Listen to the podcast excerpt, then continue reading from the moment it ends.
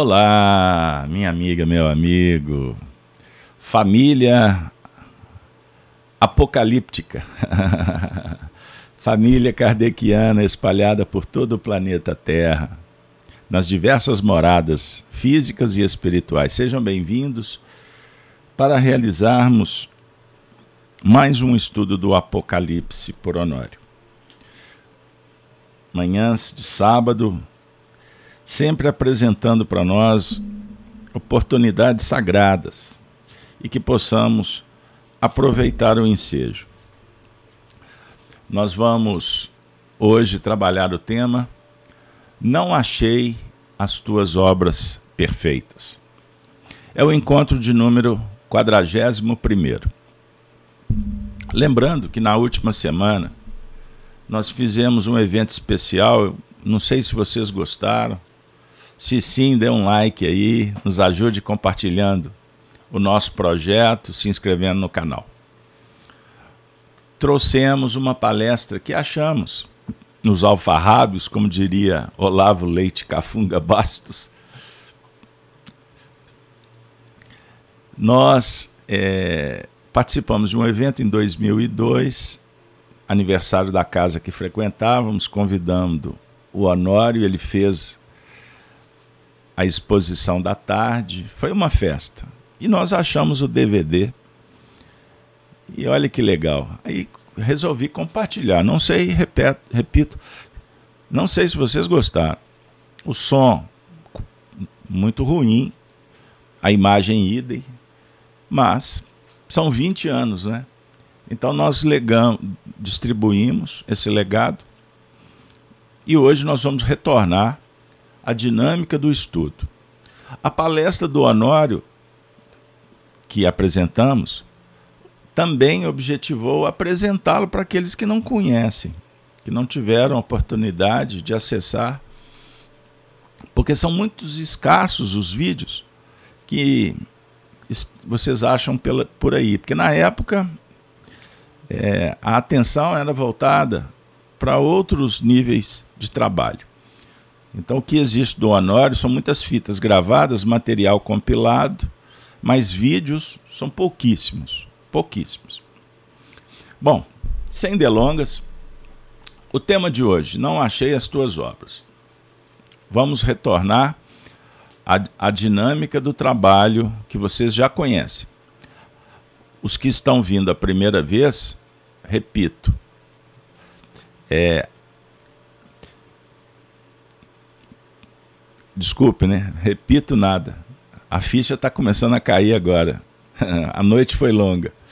Mas vamos lá, os que estão chegando agora, o material que já foi desenvolvido está disponível nos nossos canais da Rede Amigo Espírita e no canal Gênesis TV, YouTube, nas playlists. São 264 eventos do Apocalipse na primeira versão e agora nessa segunda versão, por Honório, são hoje completando 41. Beleza? Então vamos lá. Sem delongas, para trabalhar o tema de hoje, não achei, não achei as tuas obras. Bom, nós começamos o evento fazendo a leitura do, do texto que estamos estudando. Apocalipse é a revelação de Jesus Cristo a João Evangelista. Hoje nós já estamos no território da igreja de Sardo e eu farei a leitura dos primeiros versículos, porque estamos logo no iníciozinho. Bora lá. E ao anjo da igreja que está em Sardo, escreve: Isto diz o que tem os sete Espíritos de Deus e as sete estrelas. Eu sei as tuas obras, que tens nome de que vives e está morto. Sê vigilante e confirma os restantes que estavam para morrer, porque não achei as tuas obras perfeitas diante de Deus. Lembra-te, pois, do que tens recebido e ouvido. E guarda, guarda-o. E arrepende-te. E, se não vigiares, virei sobre ti como um ladrão, e não saberás a que hora sobre ti virei. Mas também tens em Sardo algumas poucas pessoas que não contaminaram seus vestidos. E comigo andarão de branco, porquanto são dignas disso. Mais um. O que vencer será vestido de vestes brancas. E de maneira nenhuma arriscarei o seu nome do livro da vida. E confessarei o seu nome diante de meu Pai e diante dos seus anjos. Vamos ficar por aqui. Bom, pessoal, vamos só pegar o ritmo, fazendo a conexão, lembrando que são sete igrejas, cada igreja tem uma representação, um trabalho específico, um fulcro de irradiação do pensamento crístico. Eu vou dizer sobre o ponto de vista íntimo e também na dinâmica social, coletiva, vamos dizer assim. Sobre o ponto de vista planetário, é o mesmo que dizer: existe sete pontos estratégicos de distribuição da ordenação do alto. É isso aí. Vamos dizer assim, são agrupamentos comunidades espirituais que trabalham aspectos do planejamento divino no que remonta à evolução, a evolução do orbe. Então, em Espiritismo, sabemos que existe a evolução individual e coletiva. Ponto. O planeta Terra está, sobre o ponto de vista físico, modificando, evoluindo. É isso aí. Muitas mudanças detectadas pelos homens, mas a maior parte não. Especula-se algumas coisas, como crianças que tentam elaborar e não conseguem desenvolver uma teoria. Mas a gente tem alguns indícios que são muitas vezes tratados como místicos, metafísicos, e que, na verdade, também acabam sendo emoldurados pela fantasia, pela, pelo imaginário. Percebam bem.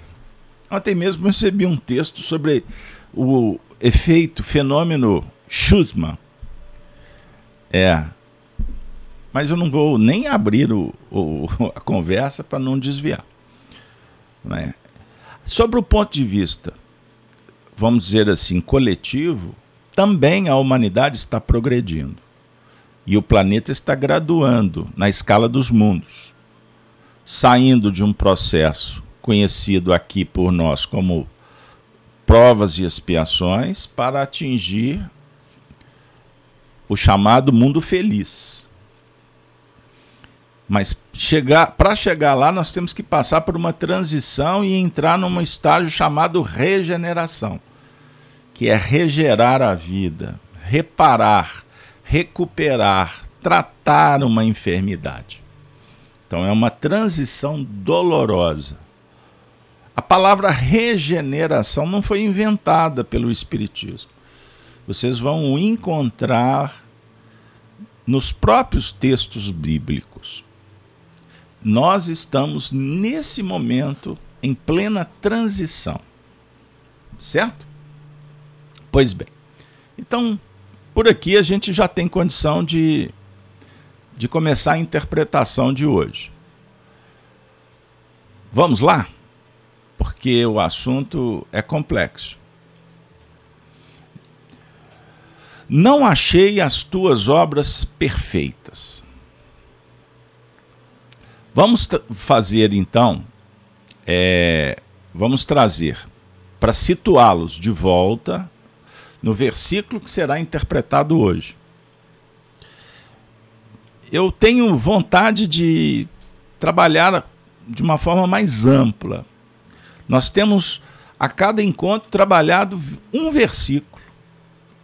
Um versículo apenas. Mas o pessoal, pelo visto, está gostando, porque a frequência continua, eu não tenho recebido reclamação. Então nós estamos como que fazendo um miudinho de cada versículo. Vai ter um momento que a gente vai dar uma acelerada.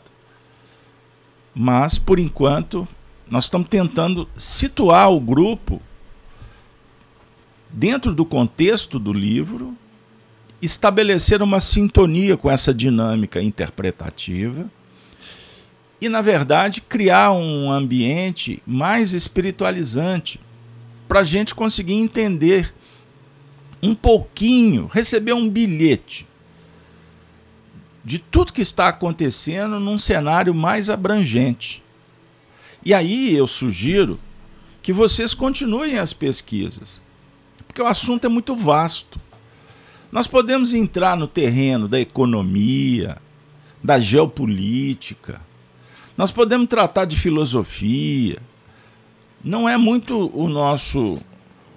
É, a nossa conduta trabalhar em aspectos mais voltados para o campo da ciência humana, no que remonta trabalhar aspectos que o André Luiz detalha nos seus livros, da química, da biologia, da física. A gente dá uma guinada mais para o campo filosófico, para trabalhar psicologia transpessoal profunda, corroborar, corroborando com o estudo doutrinário espírita. Beleza? Nós temos projetos para o futuro. Vamos trabalhar, por exemplo, aspectos mais sociológicos. Eu tenho vontade de trabalhar o tema a guerra cultural, para a gente entender um pouco mais do que acontece no cenário externo, o que aconteceu no século XX, mas tudo na hora certa. Nós não temos pressa. Esperamos estar encarnados por mais um tempo aí. Então vamos lá, trazendo o Honório. Ser vigilante é o versículo de hoje. Ser vigilante. Começando, sendo chamados para subir na guarita do quartel. Ser vigilante. Chegou a hora, né? A ronda será nossa. E confirma os restantes que estavam para morrer, porque não achei as tuas obras perfeitas diante de Deus. Então, Cristo, através de João Evangelista, falando a partir da igreja de Sardo, apertou o play, acionou um software, a máquina ligou e chegou essa mensagem para nós. O que, que o Honório falou lá nos anos 2000, que eu tive a honra de acompanhar e agora compartilhar com vocês? Vamos começar dizendo: ser vigilante significa manter o estado de despertamento constante para observar e analisar com clareza os fatos. Qual é a proposta do Espiritismo quanto fé raciocinada? Nos dar elementos, a partir da comprovação, da experiência, da metodologia, primeiro, no que remonta à realidade pós-túmulo, através do fenômeno mediúnico, da comunicação dos seres que voltam, porque aqui estiveram. Então, a grande maioria dos espíritas, dos espiritualistas, foram chamados pelo plano do fenômeno, da observação daqueles assuntos que os homens não detêm autoridade para explicar. O que ficou guardado nos, através dos símbolos durante toda a história.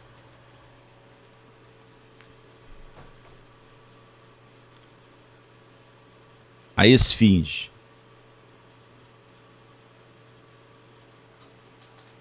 Tomando conta das pirâmides, dos segredos, corpo de animal, cabeça de homem. É a consciência em despertamento. Vejam aí. Então, agora estamos, depois de mais de 160 anos de espiritismo, e pode ser que alguns de vocês já foram espíritas, já estudaram espiritismo, seja no mundo espiritual ou em outras encarnações. E nós estamos retornando a definir que os elementos que foram catalogados, estudados, nós já temos condições de caminhar um pouco mais para observar e analisar com clareza os fatos que antes não conseguimos, não dava para interpretar, para analisar. Verdade. Observe aí começa um papo filosófico. A palavra verdade é um diálogo com a realidade. Superar a ilusão, concorda? Ver o fato, o estado das coisas. A verbete, verdade, vem do latim veritas. Ver ita. Ita, pedra. No tupi-guarani. Quem vê a pedra está vendo de verdade, vendo o objeto, a construção na sua frente. Não tem como negar a existência. Verdade, estado da coisa. O dade, sufixo. Estou enxergando a pedra. Ela é assim necessário ter coerência com aquilo que se vê e não ficar procurando as circunstâncias para explicar o fato.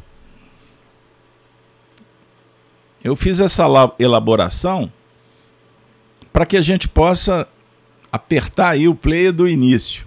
Vamos começar.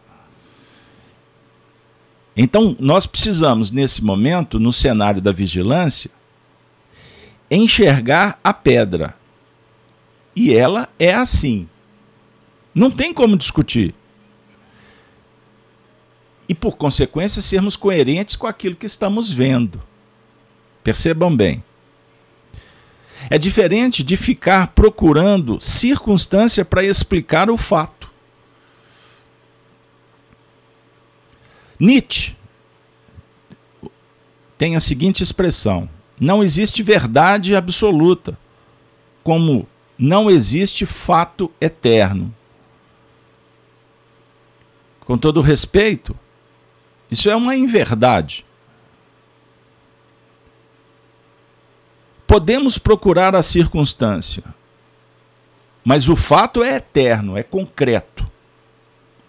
Pode discutir circunstância, mas não o fato. Vou dar um exemplo. Caim matou Abel. Vocês concordam que é um fato? O fato é eterno, ele nunca vai deixar de ser um fato. Nós podemos até discutir por que, que ele fez, mas ele fez. Como brasileiros, o que acontece no Brasil? Se discute muito mais a circunstância esquecendo ou relativizando o fato. Discutir o fato é querer mudar a narrativa, mudar ou ignorar a pedra. É disso que estamos tratando agora. De tanto discutirmos, não partirmos para a ação. Ou agir de forma dispersa ou desorganizada. E o que está acontecendo conosco? Por isso, vivemos um momento em que grande parte das pessoas estão angustiadas com o que aconteceu e ansiosas pelo que está para acontecer. Porque perdemos perdemos o interesse em compreender a verdade, o fato. Percebam bem. Relativizamos. Nos perdemos num cipoal e não sabemos o que fazer. Compreenderam? Por isso, hoje a gente já identifica que existe uma guerra em franco andamento intitulada narrativa. Guerra da narrativa. Que tem um fundo musical que foi arquitetado exatamente para confundir as pessoas. Ser vigilante. Mantenha o estado de despertamento constante. Pergunto: não é o que estamos fazendo aqui? Por quê? Por que nos reencontramos? Aqui no canal Gênesis, na FEAC, todas as manhãs fazemos um evangelho. Abrimos uma página Kardec, lemos Emmanuel, fazemos a oração, trazemos os espíritos que comentam suas experiências. Todo dia uma novidade, é o evangelho em ação. Pergunto para vocês. E depois? Nós saímos para o campo de, de batalha? Eu não tenho dúvida. Você já está entendendo um pouco a finalidade da vida. De onde você veio. Você foi criado. Para onde tu vai? Ser perfeito ao encontro de Deus. Então existe uma trajetória que não cai do céu. Os feitos dependem de você da sua entrega, do seu esforço, do seu estudo. Do seu estudo. Entendam? Quem o Dinaldo estava conosco ontem, né, Dinaldo? No Chico Live Xavier. Lembram que eu que eu mostrei para vocês um banner que eu recebi? Do que acontece no mundo da ilusão, do materialismo dialético aí fora? Eu mostrei esse banner. Para quem não estava, o que está dizendo? Que num contexto massificante, global, 1% controla o mundo. 4% são vendidos. 5% já despertaram. 90% ainda estão dormindo. Os 1% pagam aos 4% para impedir que os 5% despertem os 90%. Qual é o, o objetivo final?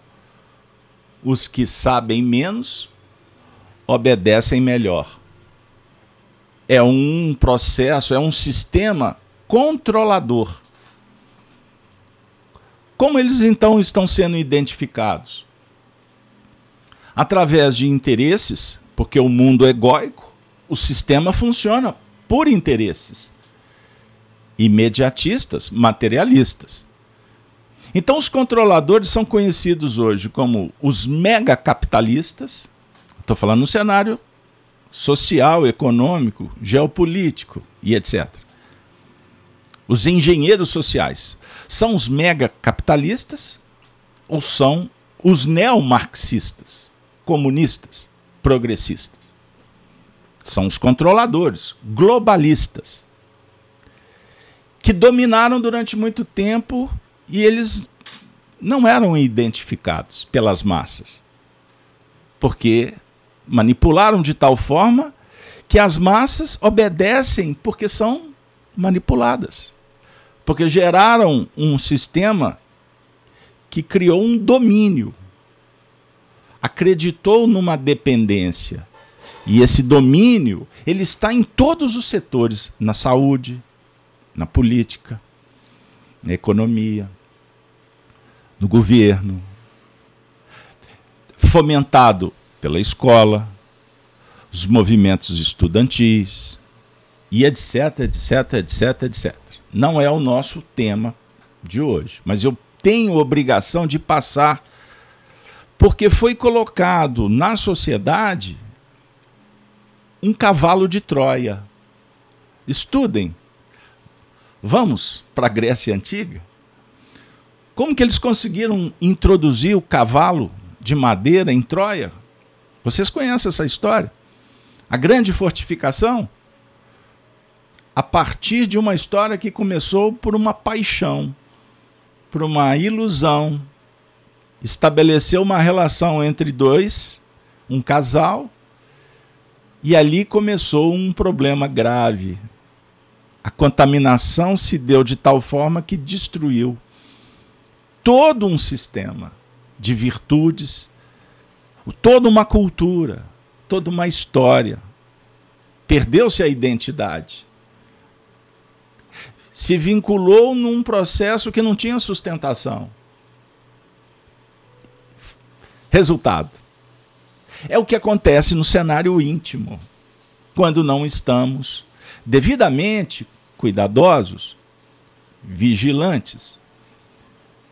É o que o Anório começou a falar para nós. Beleza, pessoal?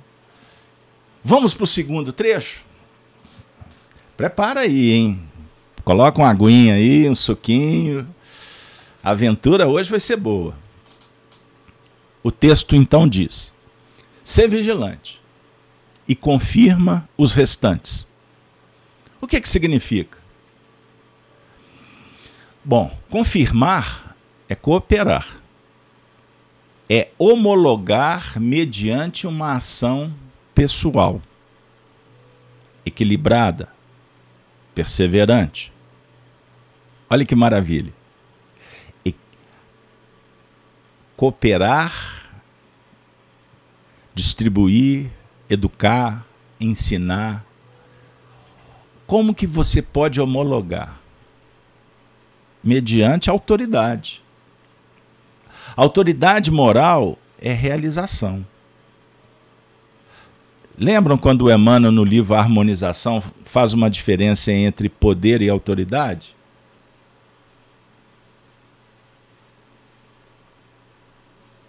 Compreenderam?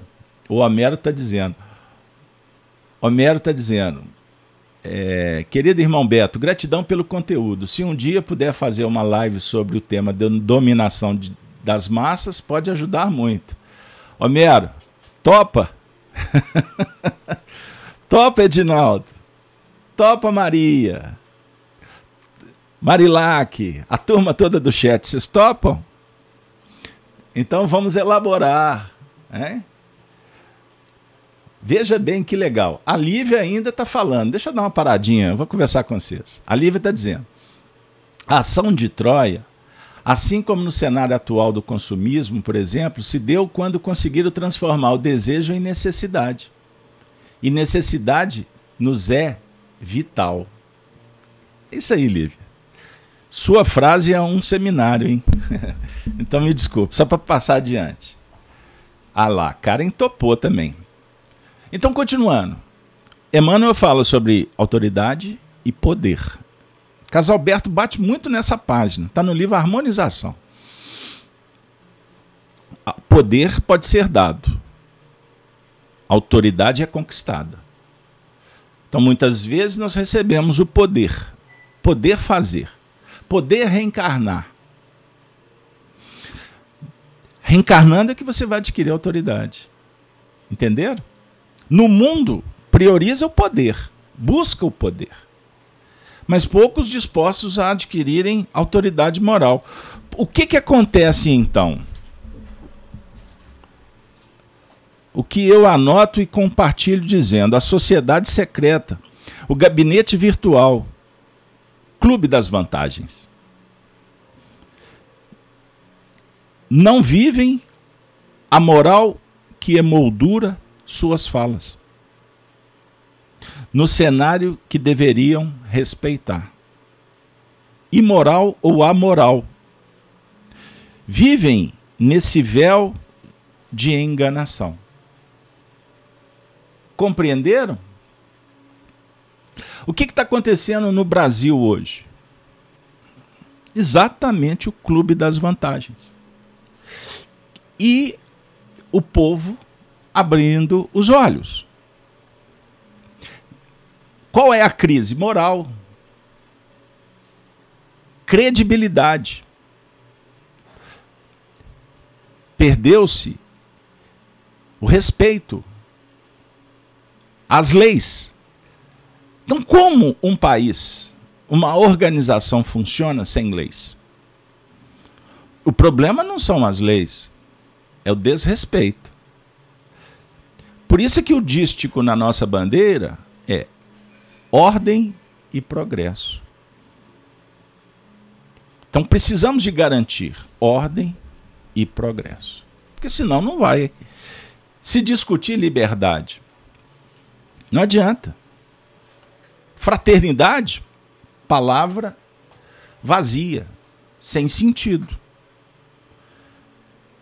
Então, na cultura de massa, a gente bate na tecla que existe a teoria do diversionismo, diversão, distração, esporte, shows, shows, business, a definir que usar a diversão como estratagema para manipular, domesticar, manter a calma, desviar a atenção das pessoas. Olha que legal. Tanto que no nosso cenário, até a urna tem vontade própria. E aí o Dinaldo está dizendo: tem um desenho da Disney de 1942 que foi encontrado foi encontrado pelos Estados Unidos como esforço de guerra para esclarecer como um povo culto, feito alemão, foi levado àquela insanidade. É isso aí, Edinaldo. Está tudo dentro. Está tudo dentro. Então você tem N maneiras de manipular. Então a questão não é só a cultura. São os princípios. Agora, que tipo de cultura? Aí entra um outro diálogo. Cultura de massa? Erudição? A cultura elevada? Mas dentro desse contexto, não podemos dissociar a virtude, a moral. Porque senão é como se um corpo tivesse faltando um dos membros dos órgãos fundamentais. Beleza? Vamos continuar. Quando recebemos uma informação, disse o Honório, e nos lançamos ao processo de vivência em nome desse que transmitiu, passamos a lançar a irradiação que faz um papel de indução ou de sensibilização em volta. Esse ponto define que se trata de um final de tempo. Olha que interessante. Recebe o conteúdo, passamos a lançar a irradiação, ou seja, penso, sinto, irradia, cria um campo, um evento, o evento é espaço-tempo, energia, e isso gera uma indução. Essa indução vai e volta. Então, um, pensamento bendito, ele vai por irradiação, ele no campo que ele gera, ele induz outras mentes a vibrarem nessa faixa e retornam ao centro essencial, trazendo o que? A experiência. E ao mesmo tempo a responsabilidade do que foi feito. Olha que interessante. Outro aspecto define aqueles que estão diante de nós que receberam os novos ensinamentos no fluxo natural da evolução, para os quais devemos confirmar, para lhes dar forças para que possam operar a ressurreição e vencer a morte. Quer dizer, confirmar ou viver o que eles estão assimilando como padrão positivo.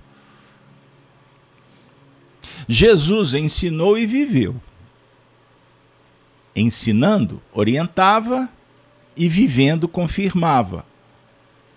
Confirmar quer dizer mostrar e viver atestar pela conduta. Então, Cristo hoje conclama o homem de bem, aquele que vive a lei de justiça, amor e de caridade, conclama para que estejamos vigilantes e, vi e veiculados às propostas do Evangelho, internalizando, corporificando, reencarnando o Cristo ou encarnando o Cristo a partir das novas escolhas. Isso significa fazer luz pela virtude. Tem que acontecer, não pode ficar só no plano da elaboração mental.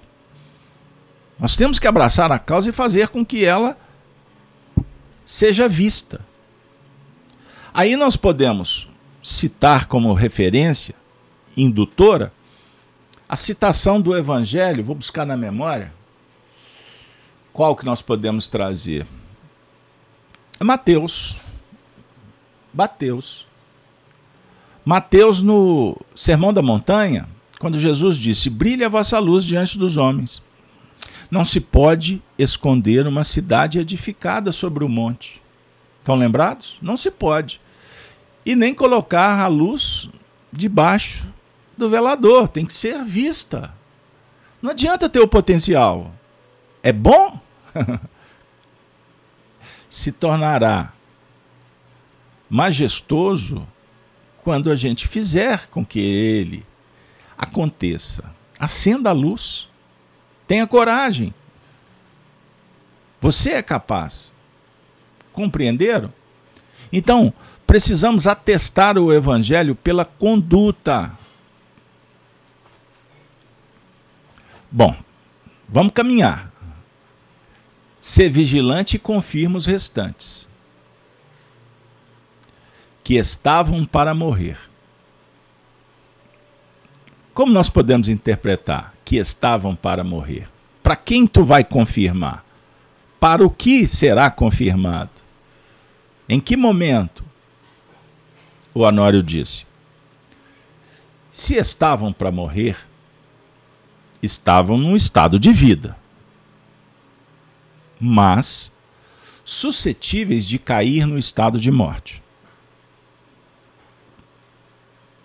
Se a mudança ocorre agora e estamos em dúvida com a forma de ser, sejamos coerentes, sabendo transformar a titulação em vida efetiva. Porque assim os outros são confirmados, porque estão na linha de ressonância com as observações em torno. Todos nos inspiramos em alguém e passamos a inspirar outros nas várias frentes em que nós operamos. Gente, isso é divino. Isso é maravilhoso. Olha que, que maravilha, que, que sensacional. Estou buscando aqui na memória. É, eu recebi uma imagem, eu não vou ter tempo de projetá-la. Recebi de presente de uma amiga é, no, na rede social do WhatsApp. Ela mandou um desenho que é de Anja Rosen, uma estudante da escola primária de 13 anos na Eslovênia. Ela é vencedora do concurso internacional Plact Miro. Depois vocês pesquisem aí. Anja foi escolhida entre 600 mil, 600 mil crianças de todo o mundo. O desenho, né? O meu desenho representa a Terra que nos conecta e nos une. Os humanos tecem juntos. Se um desiste, outros caem. Estamos todos ligados ao nosso planeta e uns aos outros. Mas infelizmente temos pouco conhecimento disso. Estamos tecidos um no outro. Outros tecem ao meu lado a minha própria história. e eu teço a deles.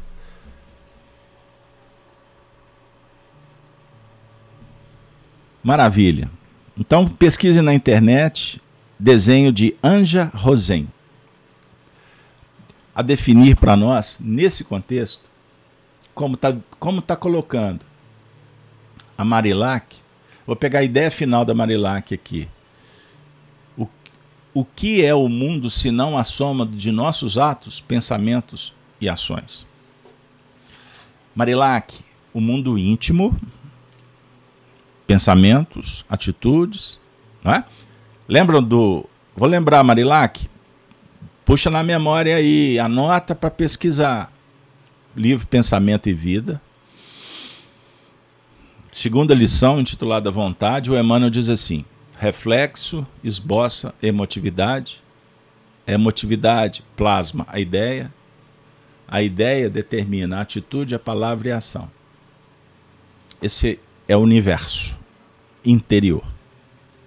É a dinâmica do espírito na sua casa mental. O mundo mais importante agora é o nosso, é o interno, que precisamos de estudar para operar. Existe um universo como um verso só. Não existe dois versos, é um verso. Então, esse mundo íntimo que nós estamos priorizando, que ele precisa de cuidado, ele integra o, o universo como um todo. O pensamento divino, que contempla os seres, as coisas, a energia, os mundos, os planos, tudo que, possa ser concebido no nosso estágio atual. Então, nós temos responsabilidade na condução do nosso próprio destino e corroboramos com os destinos dos semelhantes. Somos responsáveis? De alguma forma, sim. Somos responsáveis em viver conforme a ordem divina a partir da integração com as leis divinas, que começam pela minha relação com as leis divinas fisiológicas, com as leis morais, com as leis físicas do mundo externo, naturalmente me capacitarei como um filho que cumpre a ordem do pai pautado na razão e no sentimento elevado, e naturalmente passo a ser também um fulcro de irradiação como a igreja de Sardo, para inspirar o semelhante na sua caminhada. Então, um pai se sente responsável pelo lar, pela família, pelos filhos. E ele faz o que ele pode, conectado com a lei divina, com o código de lei moral que está na consciência.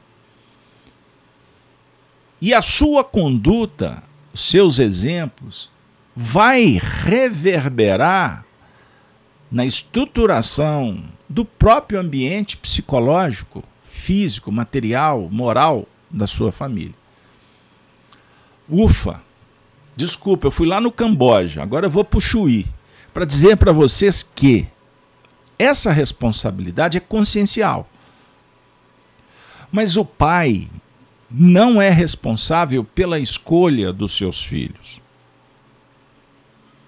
Porque ele não tem autoridade sobre o ponto de vista do que acontece no universo íntimo de cada membro da sua família. Portanto, ele é corresponsável. Ele é responsável numa ambiência relativa. Porque o responsável pela evolução planetária, a evolução de cada um, é Deus, não é você. Perceberam? Isso consola, porque vai tirar o peso. Vai tirar o peso de muita gente. Que fala assim, mas eu não tenho controle. Então não te pertence. O que é possível controlar? Te pertence. O que hoje a filosofia, o Apocalipse, o Espiritismo está dizendo?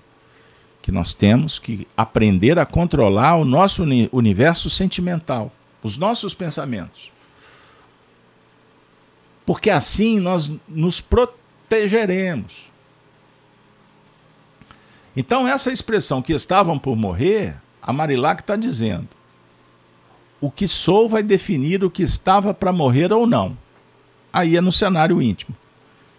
Isto dependerá de como entendo, avalio a minha programação. Diante dos fatos que se apresenta se estamos vivenciando, é porque ainda corrompemos. Isso aí, Marilac. A sua fala é um seminário. Perceberam? Mas compartilhei o seu pensamento. Deixa eu seguir na linha do Honório, porque tem muita coisa ainda. Vamos lá. Se a mudança ocorre agora, é que estamos em dúvida com a forma de ser. Sejamos coerentes. Nós precisamos de coerência. Por isso, logo do início, nós refletimos sobre a verbete, o verbete verdade. Ver a pedra. Ita. Ita. Lá na nossa antiga Vila Rica, conhecida como Ouro Preto hoje em dia, tem o pico do Itacolomi. Outro dia eu escrevi um texto sobre o Itacolomi, que vai fazer parte de um livro a ser publicado, se Deus quiser, em breve. Itacolomi é o filho da pedra. Depois vocês pesquisem aí, o pico do Itacolomi lá em Ouro Preto. O filho da pedra. A pedra é mãe. Olha que maravilha. A mãe natureza. Então nós precisamos de ver a pedra, reconhecer a pedra. E não discutir com a pedra, porque a pedra é a pedra, é a verdade, é o fato. Porque senão a gente cai na esparrela da narrativa. E a narrativa objetiva confundir e normalizar o que é conspurcação.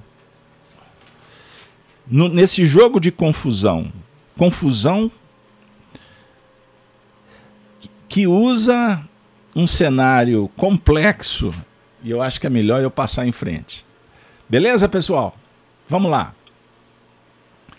Você é responsável por inspirar.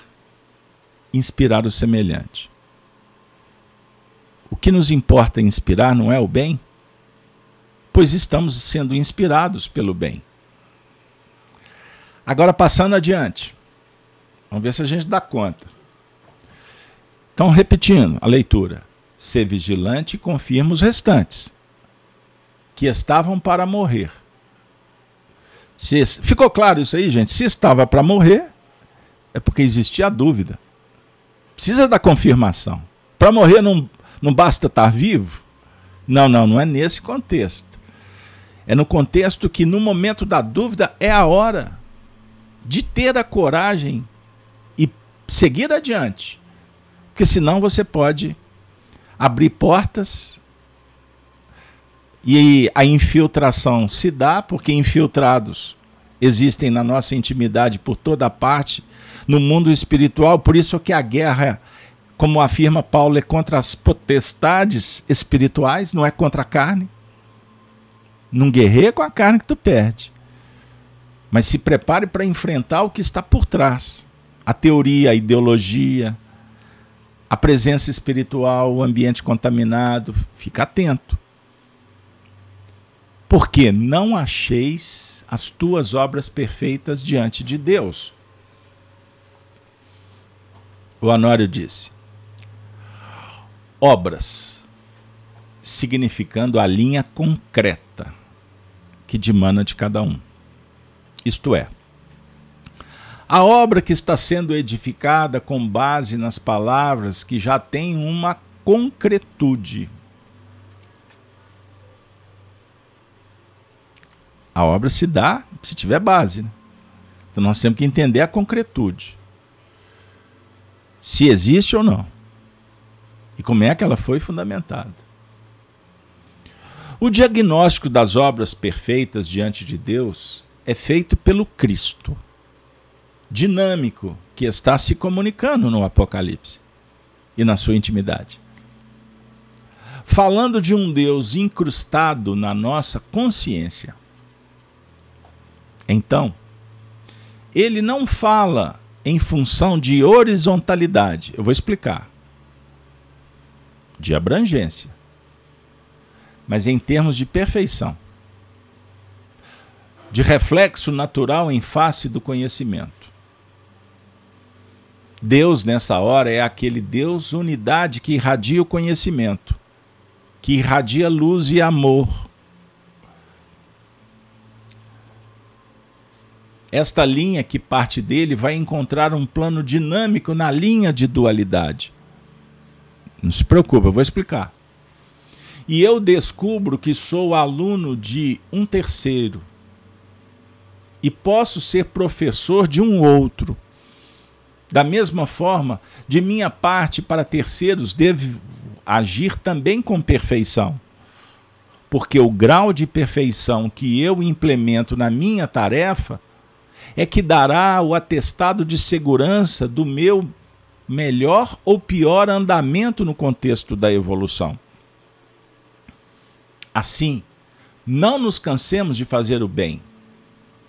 Fazer com perfeição, sem perfeccionismo, com diligência, sem atravancar a evolução. É um convite.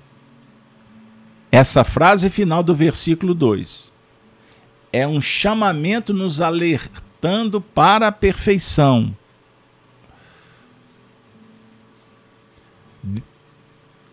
E diante de Deus, porque a consciência já vê uma perfeição ampla, mas o plano operacional não está compatível.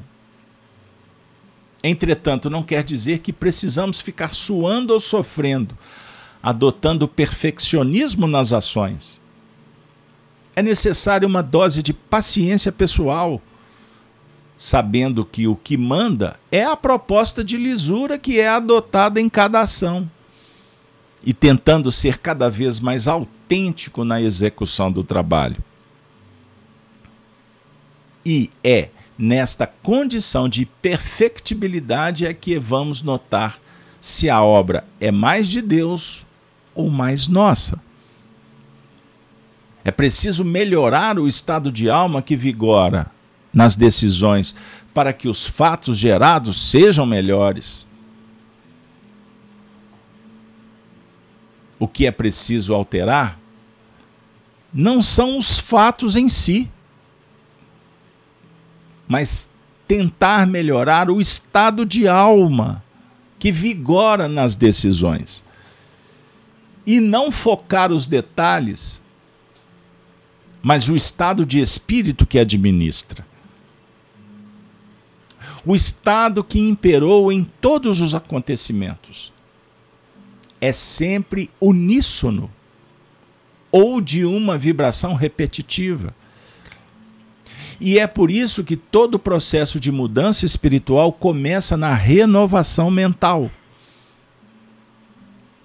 Renovando a mentalidade, o colorido dado às obras será diferente.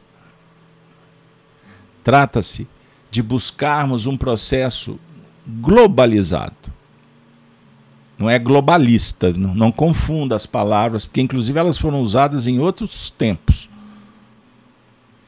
Repetindo, trata de buscarmos um processo globalizado, ampliado, unificador de alteração da postura pessoal. Eu disse, se prepare, que vem chumbo grosso. Mas você está no quartel, tá legal, tem ordenação, tem princípio, tem virtude. Você está tomando conta do seu universo íntimo. Então precisamos estar vigilantes. Vejam que maravilha. O Honório deu uma dica extraordinária nas últimas frases. Eu não quero cansá-los, porque o texto é denso. Eu vou de... Ele está disponibilizado depois que terminar a live. Vocês voltem. Quem tem interesse em aprender mais, tem mais tempo, disponibilidade, volta na live e pega o texto, frase por frase, disseca, destrincha, analisa, encaixa Kardec aí para todo lado, que vai dar uma boa aventura e você vai sobreviver e vai ficar feliz. Mas vamos lá. Como buscar perfeição se somos imperfeitos? Não, você não é imperfeito, você é perfeito. Porque você é obra da criação. Você é perfectível. A perfectibilidade, ou seja, a condição de aprimorar, de melhorar, de progredir, faz parte do contexto. Você tem o potencial. Você tem um código de virtude que está dentro. Você é um espírito puro. Porque foi criado pela pureza divina. Não confunda com o estágio de espíritos puros, que é um grau máximo de evolução. Não é nesse sentido. O Honório Abreu, ele foi um professor que nos ensinava a ter as fontes primárias para a gente poder usá-las. Então ele tinha uma memória pródica. Ele citava os textos literalmente, dava a fonte e não tinha errada. Eu fui criado assim no Espiritismo. Nem todos conseguiram é, por exemplo, essa dinâmica da memória. Porque isso tem a ver com memória fotográfica, isso aí é a habilidade que você desenvolve com o tempo. Eu aprendi um pouco, porque vivemos isso no passado quando citávamos e, citávamos e copiávamos os textos. Mas o Honório, voltando, ele tinha versículos que ele citava, ele citava mais. E um deles é a passagem que está no Evangelho de Mateus, quando Jesus foi questionado quem é o maior no reino dos céus. Ah, tá lembrado? Lembrou? O que, que ele fez? Ele mandou que trouxessem uma criança e disse: Enquanto não vos converterdes e vos tornardes tal qual essa criança, não podereis entrar no reino dos céus. Qual criança que ele está se referindo? Ele está falando da criança no seu sentido do espírito reencarnante? Capítulo 18 de Mateus. Vocês acreditam que eu fui falar da memória do Honório, apagou a minha? Meu Deus! não posso perder. Não desista. Quando você esquecer o nome, não entrega os pontos. Mesmo que você continue a conversa, depois você para, volta, porque senão você está perdendo. Perdendo para você mesmo. O maior no reino dos céus, capítulo 18, Mateus, versículo 1. Naquela mesma hora chegaram os discípulos ao pé de Jesus, dizendo: Quem é o maior no reino dos céus? E Jesus, chamando o menino, o pôs no meio deles. E disse: Em verdade vos digo que se não vos converterdes e não vos fizerdes, em algumas traduções, tornardes como meninos, de modo algum entrareis no reino dos céus. Portanto, aquele que se tornar humilde como esse menino, este é o maior no reino dos céus. E qualquer que receber em meu nome um menino, tal como este, a mim me recebe. Mas qualquer que escandalizar um destes pequeninos que creem em mim, melhor lhe fora que lhe pendurasse ao pescoço uma mó de azenha e se submergisse na profundeza do mar. Figurado. O menino, a pureza, o interesse. Vejam bem, a intenção. Não podemos abrir mão a transparência, a verdade que está dentro, essa pedra, isso é um fato. Entendam isso. Então nós estamos conscientes que precisamos purificar. Agora o religioso acha que purificar é não fazer isso ou aquilo. No campo externo, a purificação se dá em nível íntimo, que repercute para o plano, para os corpos, para o comportamento. Então o Honório está dizendo para nós que nós estamos muito interessados, muito interessados hoje em dia no que aconteceu. E pouco nos importa o que está por trás do acontecimento. Então, no início, nós falamos que a verdade, não é? como a pedra, o fato, o fato é o fato. É o estado das coisas. Então a pedra é a pedra. Qual que é o estado da matéria? Sólido. Não é isso? Sólido é a pedra, que tem sua forma. Mas você não pode também ficar preso só na pedra. Nós temos que ir para a essência. Os nossos comportamentos estão se repetindo no tempo e no espaço. O estado que imperou em todos os acontecimentos é sempre uníssono ou de uma vibração repetida. Então veja bem, vou tentar esmiuçar ainda mais. Todos os dias, tem muita gente levantando agora, tomando seu café, nossa, e o povo do Apocalipse aí desde cedo, hein? Mas tá bom, cada um levanta no tempo oportuno, certo? Sem discussão. Você levanta, higienização, desjejum, todo dia a mesma coisa. É um fato. É uma pedra. Existe uma repetição, certo? Agora, como nós sentimos, pensamos, agimos diante desse fato que é rotineiro, a máquina está funcionando, é que precisamos de entender. Para evitar a repetição sistemática que vai só como que fortalecendo, dinamizando os reflexos que já foram instaurados pelos hábitos. Está consolidado.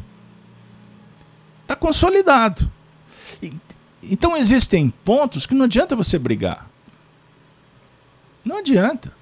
Sabe aquela história, pau que nasce torto, morre torto, e se colocar fogo, a cinza vai ser torta. Isso é uma sabedoria popular. A cinza será torta até que o vento dissipe a cinza. Mas vai ficar a marca, a estrutura. Da mesma sorte, você tem um membro amputado. A matriz, por exemplo, daquele membro, a matriz está no perispírito, não está no corpo físico. Então, quando o indivíduo é amputado, uma perna está no seu universo mental, não será extirpado a pedra, a perna. Tanto que alguns esquecem, cai da cama. Sentem coceira. Sentem frio. É, sentem calor no membro que está amputado. A definir o quê? Que a perna no perispírito está lá bonitinha. Amputaram a perna. Ai meu Deus, o que será da minha vida? O indivíduo entra em depressão. Por que, que a perna foi amputada? Tem uma razão. Então nós estamos sendo chamados para verificar e mudar o comportamento ou agir de forma mais transcendente do que normalmente nós reagimos diante do inusitado, da surpresa. Perceberam?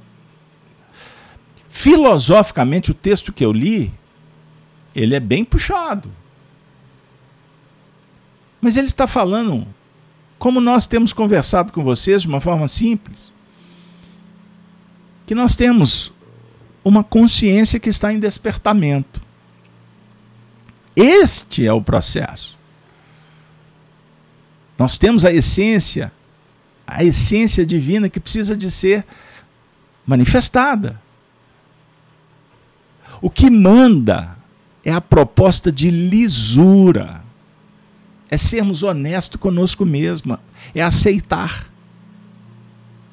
Aceitar que temos limites, aceitar também e projetarmos porque temos possibilidades.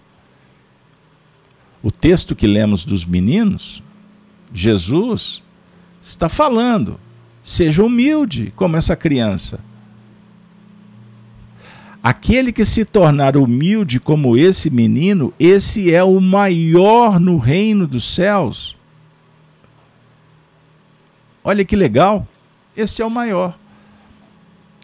Antes de Jesus falar que ser humilde é ser o maior, antes ele falou assim: enquanto não vos converterdes e vos tornardes, fizerdes, não podereis entrar então existe um movimento para entrar, para depois se tornar humilde.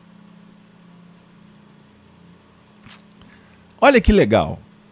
E como é que você vai trabalhar a humildade se não for pela conversão? A conversão é um processo filosófico limpo, honesto. É reconhecer a necessidade. Por isso a Marilac está dizendo aqui no chat. Olha que bonito. A nossa evolução é uma programação divina e não tem como fugir. Não tem como fugir. Aliás, não queremos fugir. Porque fugir é desconectar, é abandonar, é mortificar. Aí nós vamos, ao invés de confirmar que estávamos mais ou menos mortos, nós vamos autenticar no cartório que estamos mortos, porque não queremos investir. Perceberam? Seja a justificativa, o vitimismo, seja o que for, é fuga. É fuga. E geralmente as nossas fugas, o que temos aprendido com a psicologia profunda, a fuga se dá não é só porque não quero. São pseudos virtudes que, em outras palavras, nós usamos como justificativo. Preciso melhorar. Ah, mas agora não dá, porque eu tenho que fazer uma coisa boa. Perceba? Então nós vamos criando narrativas que confundem a nós mesmos. Como essas narrativas arquitetadas no social para confundir as pessoas, para que elas continuem sem saber e obedecendo cada vez mais. Perceberam? E como é que, que acontece isso por aí? Não se usa, não se usa, por exemplo, a imprensa? A imprensa do Dragão do Oriente? A política do partido do tribunal? A cultura? A, a cultura dialética marxista, sovietizada, e a religião. Qual religião? A religião que fideliza ao fanatismo, ao domínio, à tirania. Fidelíssima. Esta é a religião. Não, não, você está sendo despertado. Está acontecendo um movimento extraordinário e nós podemos estar chegando no, numa condição em que o Cristo vai se fazer. Por que não dizer, ele já está se fazendo na nossa vida? E você não nunca mais será o mesmo. Então, como diz o Dinaldo, a única fatalidade humana é a angelitude. É isso aí, Dinaldo. É a angelitude. É a perfeição. Compreenderam? Ah, pessoal, não é fácil não. Graças a Deus, estamos chegando no momento especial do nosso evento. Reflexão final. Apocalipse por Honório. Convido vocês para refletir. Anota aí, hein? Caminho, Verdade e Vida, lição sétima. Tudo novo. Tudo novo. Assim é que, se alguém está em Cristo, nova criatura é. As coisas velhas, o mundo antigo, o materialismo, as trevas, já passaram. Eis que tudo se fez novo. Anote aí, além da lição. Hoje é dia 10 de dezembro do ano de 2022. O que os Espíritos têm nos informado é que nunca, nunca a humanidade viveu, experienciou o que está sendo vivido, experienciado agora. Nós estamos diante do marco de uma grande mudança. Um marco de uma grande mudança. No mundo inteiro, porque aprendemos com Kardec a teoria da universalidade do ensino dos espíritos, a definir que todos na humanidade, em nível individual, coletivo, todos os povos estão sendo chamados para os testemunhos, para a confirmação de que vamos passar para essa nova etapa. Chegou em minhas mãos uma mensagem que foi endereçada para uma médium, para uma médium, uma tarefeira, que tem uma uma tarefa específica. E enviaram, chegou para o meu coração e pediu que eu fizesse uma avaliação. E eu não me senti autorizado. Quem sou eu? Mas resolvi trazer para vocês.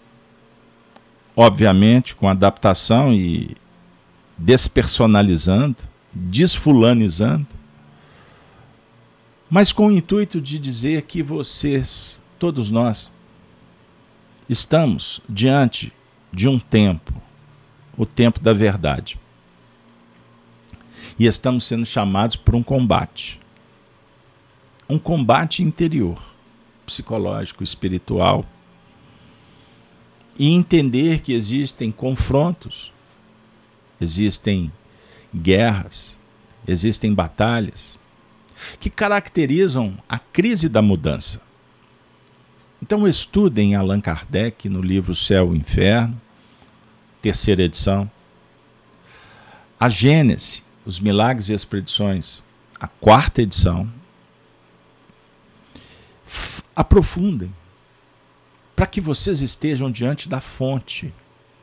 Porque nós aqui somos, somos só vamos dizer assim, entre aspas, jornalistas, estudiosos que compartilhamos as nossas pesquisas. Mas o grande lance é você ir lá, você fazer o mesmo. E depois vir aqui colaborar para que a gente construa juntos. Mas prestem atenção, e eu peço licença para encerrar o evento com essa mensagem. Eu já dei a dica do Emmanuel. Assim é que, se alguém está em Cristo, Emmanuel interpreta Paulo, nova criatura é. Estudem o texto. Mas a mensagem diz assim: é tempo da verdade. Queridos, o caminho de todos é um longo caminho.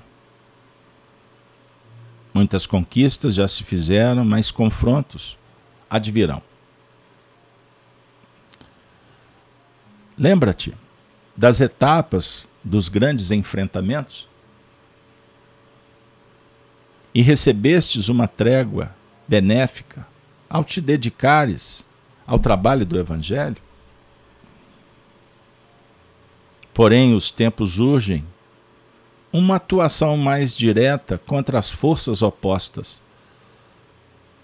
E não desejamos que vocês se abalem nos confrontos de opiniões. É tempo das verdades virem à tona, em todos os sentidos. O que havia de encoberto começa a se posicionar conforme as decisões tomadas diante de inusitados acontecimentos. Percebe-se claramente as forças contrárias se manifestando de forma jamais vista. Segredos ocultados vindo à tona. No mundo em geral, tudo vai se posicionando conforme a percepção global se intensifica nada pode ser ocultado por muito tempo. Desejamos que essa conscientização possa trazer confiança quanto à necessidade de posicionamento.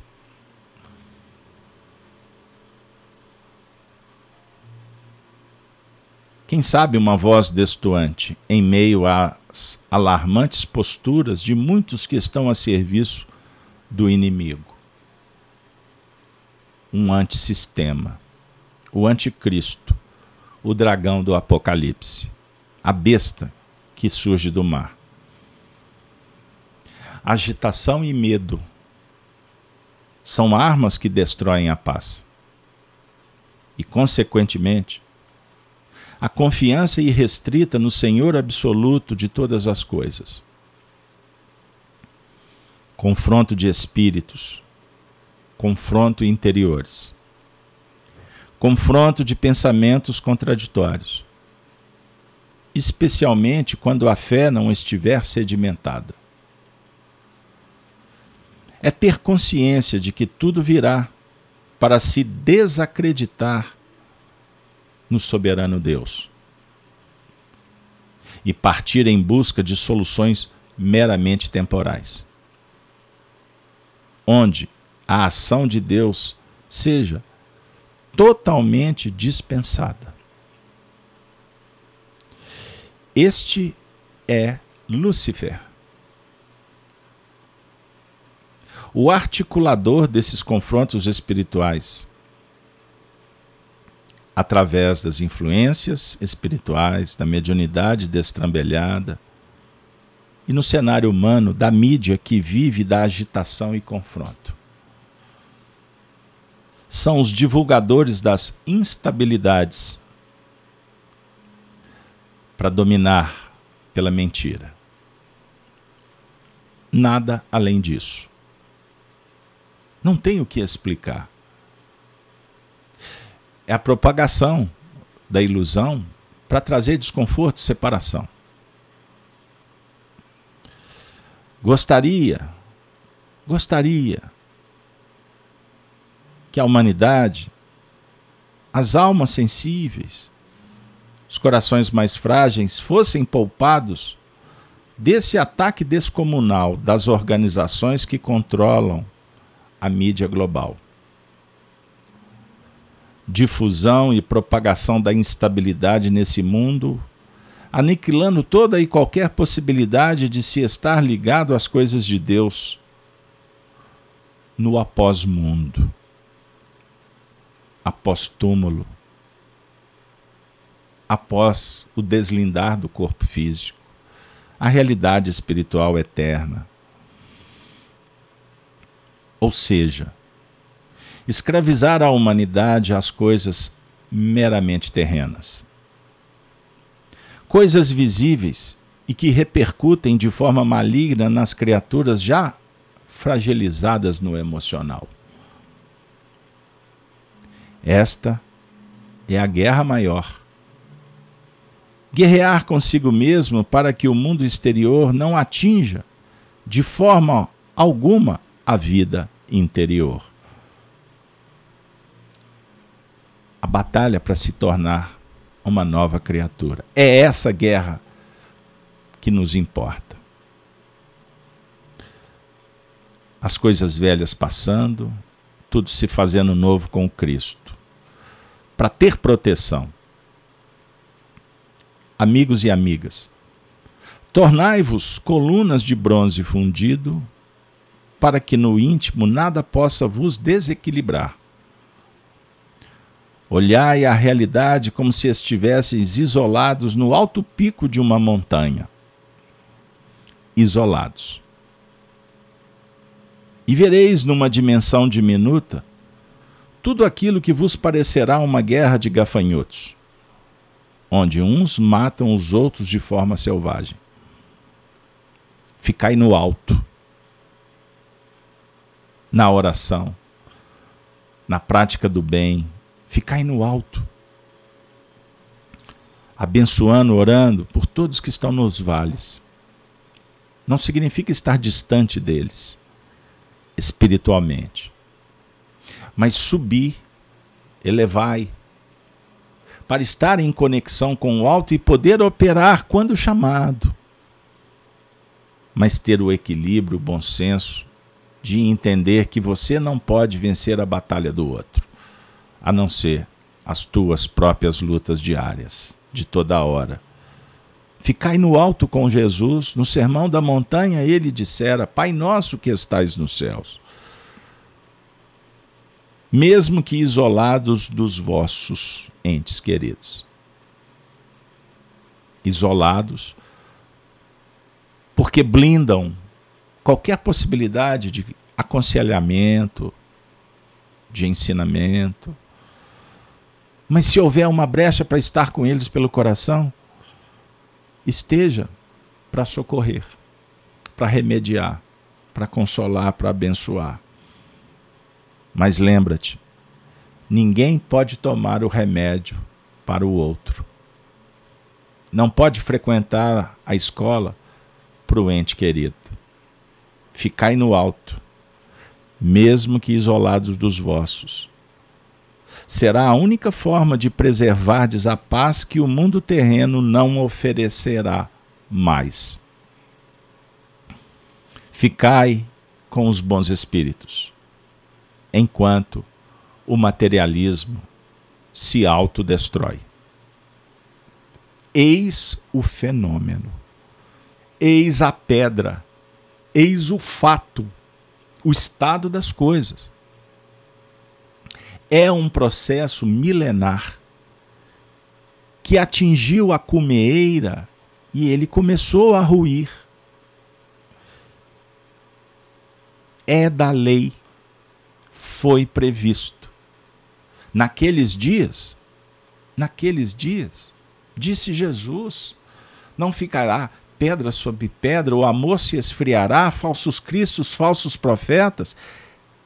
A mentira, é o que o texto está trazendo para nós de uma forma muito atual. É tempo das verdades. Por isso, minha amiga e meu amigo, procuremos a paz, preservemos a paz. Como dissera Jesus, que o mundo não pode dar, mas tem de bom ânimo. Eu venci o mundo, dissera Jesus na descrição do capítulo 16 de João. Ficai com os bons espíritos pela prática do bem, pela oração, pelo estudo,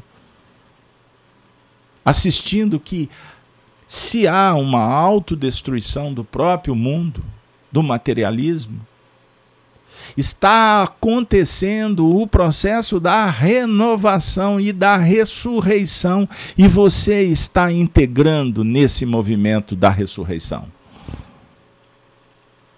Não olhe só o lado negativo, porque a luz se faz.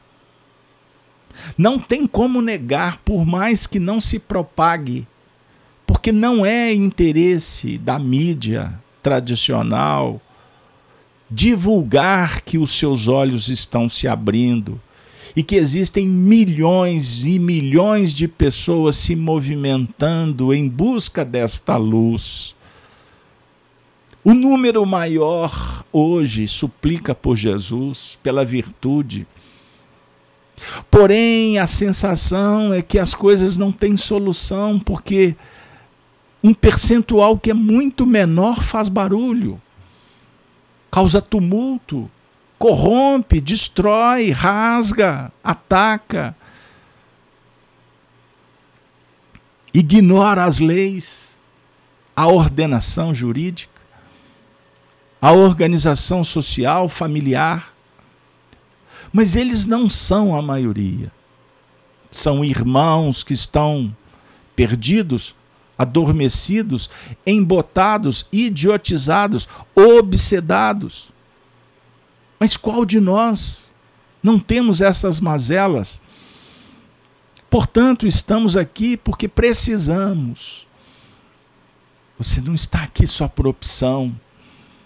A providência divina te colocou no lugar correto para que você pudesse acompanhar e modificar por escolhas e, quem sabe, contribuir a partir do momento em que você sai da zona do esquecimento, da indiferença e coloca também os pés nas ruas da evolução e brada dizendo: Estou aqui, Senhor.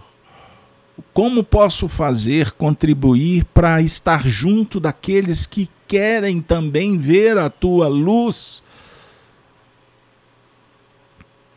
10 de dezembro do ano de 2022. Para evitar a contaminação, operemos com oração, com devoção, na prática do bem. A caridade. Ficai conosco. Afirmam os espíritos e eles estão operando. Opere também o que parece isolamento, na verdade é proteção para evitar a contaminação. Até que estabeleça a regeneração. Que a regeneração se faça na sua vida. 10 de dezembro do ano de 2022. A humanidade a história. Amanhã vai apresentar a pedra, o fato. E as gerações futuras vão voltar os olhos para esse tempo que estamos vivendo e vão reconhecer os feitos heróicos dos indivíduos e das massas que não querem mais obedecer à ilusão, querem conhecer querem estudar, querem se libertar. E aqueles que são motivos de escândalo terão também oportunidades. Todos. Um dia estaremos juntos. Mas se você quiser ir longe, vá sozinho. Se você quiser ir mais rápido, vá com aqueles que querem ir também uns ajudando os outros. E confie, confie na promessa de que dias melhores estão a caminho. Apocalipse por Honório é uma bênção, é esclarecimento, encorajamento, apoderamento, porque distribui conhecimento. E o conhecimento é poder que liberta. É poder regenerador. Ah, minha amiga e meu amigo, bateu o horário. Chegou o momento de nos despedir. Chegou uma hora em que vamos disputar um campeonato. Todos os dias nós vamos marcar um gol. E eu vou deixar uma reflexão ainda. Quando ontem observava pessoas decepcionadas, chorosas, porque o nosso Brasil, coração do mundo, a pátria do Evangelho, na verdade estava sendo representada lá por aqueles meninos na Copa do Mundo. E eles não obtiveram o sucesso. E eu fiquei pensando: como nós confundimos a evolução com os movimentos materiais, os acontecimentos sociais. Mas como ainda tem um peso específico nos caprichos humanos, eu falei em minha oração com Jesus. Obrigado, Jesus, por ter acontecido assim. Mas peço, Senhor Jesus, que a humanidade, o povo brasileiro que é guerreiro, sonhador e por isso luta pela sua liberdade, o povo brasileiro entenda que o grande campeonato que temos que disputar é vencer a nós mesmos e cuidar da nossa nação. A tertúlia, a diversão, fica para depois. Depois que fizermos por merecer. Por de, depois que organizarmos a casa, que cuidarmos da família, que protegermos as nossas instituições e a missão que foi designada por Jesus para o Brasil coração do mundo e pátria do Evangelho. Futebol é um assunto muito importante, dos mais importantes daquilo que é menos importante. Compreendendo, abençoando, a todos que estão tristes, mas que nós possamos dizer para eles: vida que segue. Afinal de contas, o Brasil já ganhou mais títulos do que os outros. Por que, que eles não podem também? E quem sabe, por um movimento de misericórdia, de bênçãos e de irmandade, esses que choram hoje não vão torcer pelos nossos hermanos que estão passando por dificuldades, por uma crise econômica, social muito grave, que eles possam receber, quem sabe, as bênçãos para consolar e que esse povo desperte como está despertando o povo do Brasil para assumir os seus compromissos morais, intelectuais, evolutivos. Próximo estudo, Apocalipse por Honório. Será que nós vamos estar aqui? Espero que sim. Se não vigiares, virei sobre ti como um ladrão. Vamos ter um grande desafio na próxima semana. Agradeço a presença de todos, desejando que vocês todos, todos nós, possamos ter um ótimo final de semana. Ave Cristo. Ave Cristo. Ave Cristo. Valeu, pessoal. Segunda-feira, espero vocês. Gênesis no lar. Evangelho no coração. Valeu.